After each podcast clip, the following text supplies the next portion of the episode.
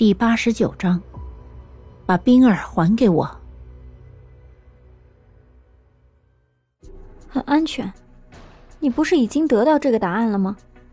为什么还要执着人在哪里呢？蓝冰儿挑眉说道：“我不信你。”齐训料完全不给蓝冰儿一丝面色，冷冷的说道。蓝冰儿面色一僵，然后带着几分恼羞成怒说。你信不信由不得你。把他们交给我。蓝冰儿伸手冷眼看着齐训亮说道：“你把冰儿还给我，我就给你那些人。”齐训亮目光微闪说道：“不可能，除了他，你想要什么我都可以考虑。”蓝冰儿脸色不变，冷冷说道：“那就没有好商量的。”齐训亮平淡的说道。除了冰儿，我可以给你骨盘，你要不要？蓝冰儿气急说道。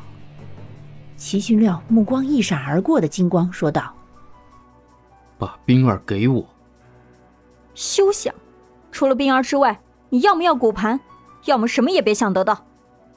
蓝冰儿狠厉的看着齐训亮说道：“不可能！”齐训亮目光一冷说道。蓝冰儿听到齐训料的否决。一时难以控制自己的情绪，气急败坏地说：“那就别怪我了。”抬手屈指成爪，直接攻向齐训亮。锋利的鬼爪透着阴寒，阴风阵阵。齐训亮也不甘示弱，他生前就是一名军人，面对蓝冰儿的挑衅又有何惧？同样为厉鬼，两人招招不留情面，一时间但是斗得难分难舍。蓝冰儿自知此时不宜相斗个两败俱伤，于是开口说：“我们收手，有什么问题慢慢商量，如何？”蓝冰儿的担忧同样也是齐勋料的担忧，于是他点头同意蓝冰儿的协议，两人同时收了招式。不要用他的脸变回去。哼，不行，会被他们发现我不是蓝冰儿的。他们早就猜出你不是蓝冰儿了。你怎么会知道的？你以为他们都是傻子啊？就你这样，任谁都可以猜到你根本不是蓝冰儿。你这话是什么意思？什么意思？你不会自己去想想吗？没脑子！齐勋亮，你够了！打从一开始你就和我作对，我是没什么脑子，那又怎么样？至少比你们这些愚蠢的假魂要强得多。你怎么知道的？什么？是谁告诉你我是假魂的？难道你不是假魂吗？如此在意蓝冰儿，你以为我就不会去注意吗？原来是这样。齐勋料听到蓝冰儿的话后，松了一口气。蓝冰儿垂眸，眼底划过一抹了然。他猜的果然不错，齐勋料这个家伙。藏在冰儿身边，居心不良。长长的睫毛轻轻扑闪，遮住从眼底划过的杀机。不管齐勋料是谁的假魂，对于蓝衣女鬼来说都不会有任何作用的。可如果对方打的主意是在蓝冰儿身上的话，他绝对不会同意的。蓝冰儿是他的，没有人能够从他的手中抢走。当年是，现在已然。